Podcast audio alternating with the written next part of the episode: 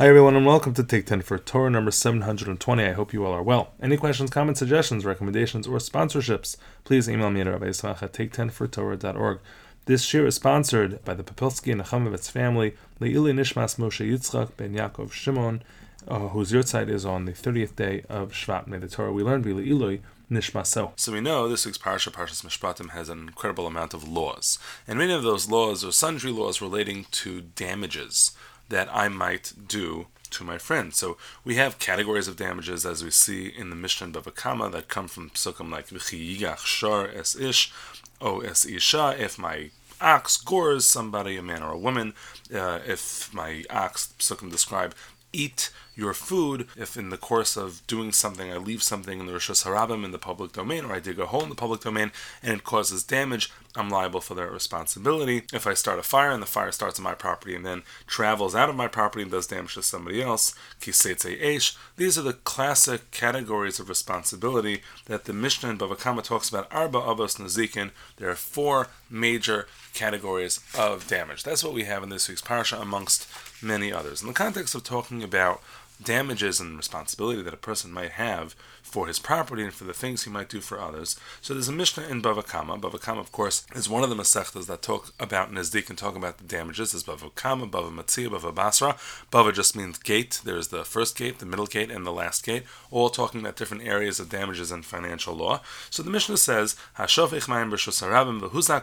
somebody pours water in Rosh Hashanah and someone else is damaged by the water, so he pollutes and he causes damage. Chayev benisko, he is obligated to pay for the damages. Hakotz One who hides thorns or hides some sort of glass, or gidro one who makes a fence and in the fence he builds in some sort of thorn or spike and the person gets damaged, the gadar and a gedar which falls into Rosh my let's say my fence falls and damages somebody, so I'm chayiv ben I am obligated to pay. Now this kind of sounds obvious. I'm hiding my things and they're dangerous and I don't hide them well enough. You know, you can imagine the the adaptations that we have for this, uh, different types of toxic waste uh, nowadays, or or actually thorns or glass things themselves, and you put glass in the garbage can and and it damages the person who's taking out the garbage, etc. And we are obligated for the damages that we might do through these things. So the Gemara right there says the following: Chasidim Harishonim Lo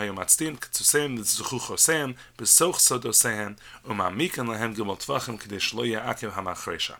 The early pious people, and the Chassidim we're talking about the pious people of uh, a long time ago. We're not talking about modern day Chassidim, which is a different thing altogether. But the Chassidim Harishonim, the early pious people, meaning what we used to consider pious, these people would conceal their thorns and their glass in their fields, and they would dig it underground, over three tvachim, over a foot underground, so that it would not obstruct the plow. They didn't mean their own plow, Toso says, it means other people's plow. They would make sure that if they had something damaging, what do you do with it? Like, you can't make it disintegrate, you can't make it disappear.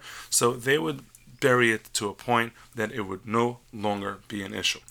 So the Gemara gives some examples. Rav Sheshes Shadile Benura, Rav Shadile Bedigelas. Rav Sheshes had a better idea. He put them into the fire so they would be destroyed and, and disappear. Rava would toss them into the uh, Tigris River because uh, that would also make them disappear. Amr Rav Yehuda, Haiman de Mihavi Chasida, Lekayim Mili Dinazikin. And so Rav Yehuda says, in conclusion, one who wants to be pious should observe the matters of Nazikin, should observe the matters that are dealt with in Bava Kama, Bava Matzia, Bava Basra, all of these different gates, all of these tractates that deal, as we know, with nazikin and damages of other people.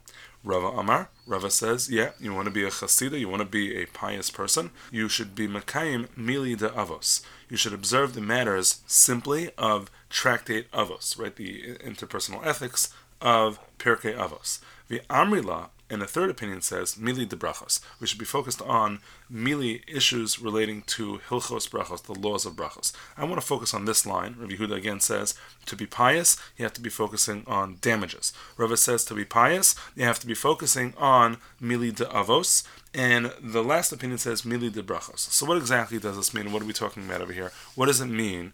And how do we go and achieve piety?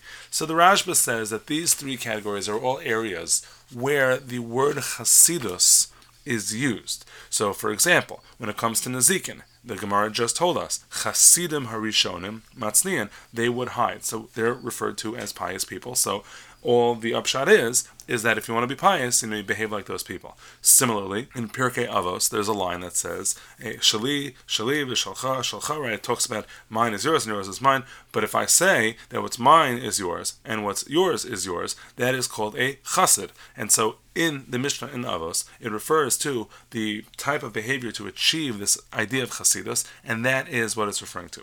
Ubebrachos, and finally, when we talk about brachos, specifically Meseches brachos, which talks about tefillah, not just making brachos on food, but it says chasidim harishonim mispalim that before they would pray, the pious people would wait an hour. They would they would set themselves up in order to be able to pray with focus. And so the Rashba understands that this just means these are areas where we've seen the appellation of chassid, a pious person, has been used in the past, and so we know that these are obviously areas of piety. Rabbeinu Yonason adds, he has one, one little point over here, he says that Nezikin specifically refers to things that are not normal to happen, especially as we see people who would, you know, hide their uh, little things and their, their dangerous items uh, in places where it would probably be okay, but that extra level of Nizika, not just obviously not going and damaging people, but avoiding it entirely. So between all of the different mafarshim, I've seen many many opinions on this, but between all of the different mafarshim, we have three things of brachos and zikin and avos, and these break down into any one of, let's say, for example, brachos, which relates to my relationship with God. So the Maharsha says that, as a matter of fact, um, that means to be tov l'shamayim. I have to work on my bein adam lamakom. Nezikin refers to how I comport myself and how I deal with other people.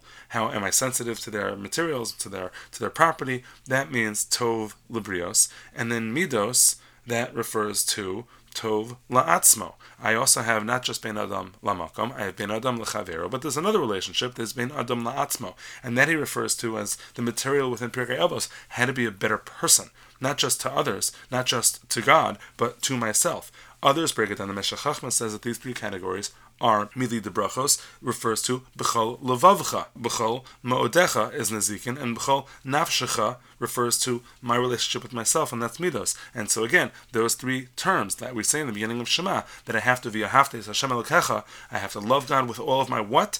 All of these three things is really the three relationships of myself, between man and God, and between man and man. And finally, the Gra also points out that the three, the tripod on which Judaism stands, of Torah, Avoda, and Gemilas Chasadim, also plugs into these three things. And so what this Gemara is saying is not just, you know, there are three things that are really nice, but there are three things that are so fundamental. There's an entirely different perspective over here offered by the Ben Yehoyada, and there's really so much to say here, it's really beautiful. But the Ben Yehoyada suggests that Milit Dinazdikin refers to Mili, which means words. What do I mean by words? There are three types of things that you could do, and that could be done not so well. Uh, there's mili dinazikin. There are words that can damage people. Mili in Aramaic means words. So there are words that can damage. Be careful. Rava says mili de avos. I should also be focused on mili de avos, the words of the avos, the way the avos talk to people, and the way the avos dealt with people. And we've talked about that many times before. And others say mili de brachos. Mili de brachos referring to the fact that I have to be focused on my brachos. I, I'm not supposed to take things things from God. I'm not supposed to use this world without making a bracha first. It's a terrible, terrible midah to do that. And so that would be an alternative interpretation, very interesting, but it really has nothing to do with the Gemara that it comes from. The Gemara that it comes from has to do with avoiding damages. Now, I'll just point out, and there really is so much to say here. But when trying to achieve piety, the uh, Maharsha reminds us that Chasidus the Gemara in Avodah Zarah says is Gedola Mikulam. When Pinchas ben Yoyer has this famous thing that Mesilas Yesharim focuses on. He says Zahira springs to Zrizos and Zrizos springs to Nikias. All of these wonderful attributes. The Gemara concludes and says V'chasidos Gedola Mikulan. It's the greatest of all of them. Many people point out uh, the Maharal, for example, says the idea of Nezikin is that I have to make sure I have to make sure that I don't do anything. My place in this world is careful about everybody else's. Not just that I don't go out and do damage, but he says the nature of damaging others and not being sensitive to their property, I don't even gain from it. I don't, I don't get anything from uh, being reckless. I don't get anything from not guarding my property. And yet still, I care enough to ensure that all of my stuff is safe and nothing that I do will affect somebody else. That, he says, is a good nefesh. That is real piety. When I care about something else, even if I don't technically benefit from doing so. That is why it is considered such piety. Others understand in different ways. Uh, the Chafetz Chaim says that Mili de Avos refers to the different types of behaviors of Avram, Yitzchak, and Yaakov, and Mili de Nezikin refers to Sur Ra. I have to avoid doing bad, and of course, Mili de Brachos refers to doing good. And in any event, three methodologies for gaining piety, and that's just the start. Have a great day.